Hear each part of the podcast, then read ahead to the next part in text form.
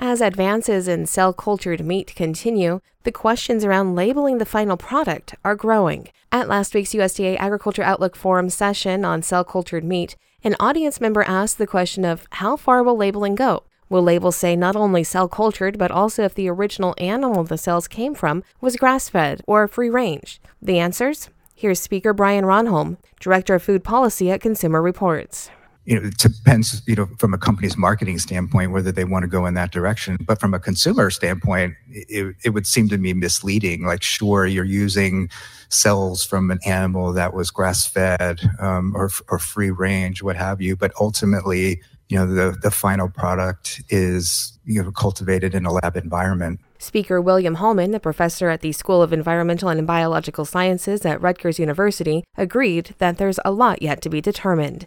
I'm Sabrina Halverson for AgNet West.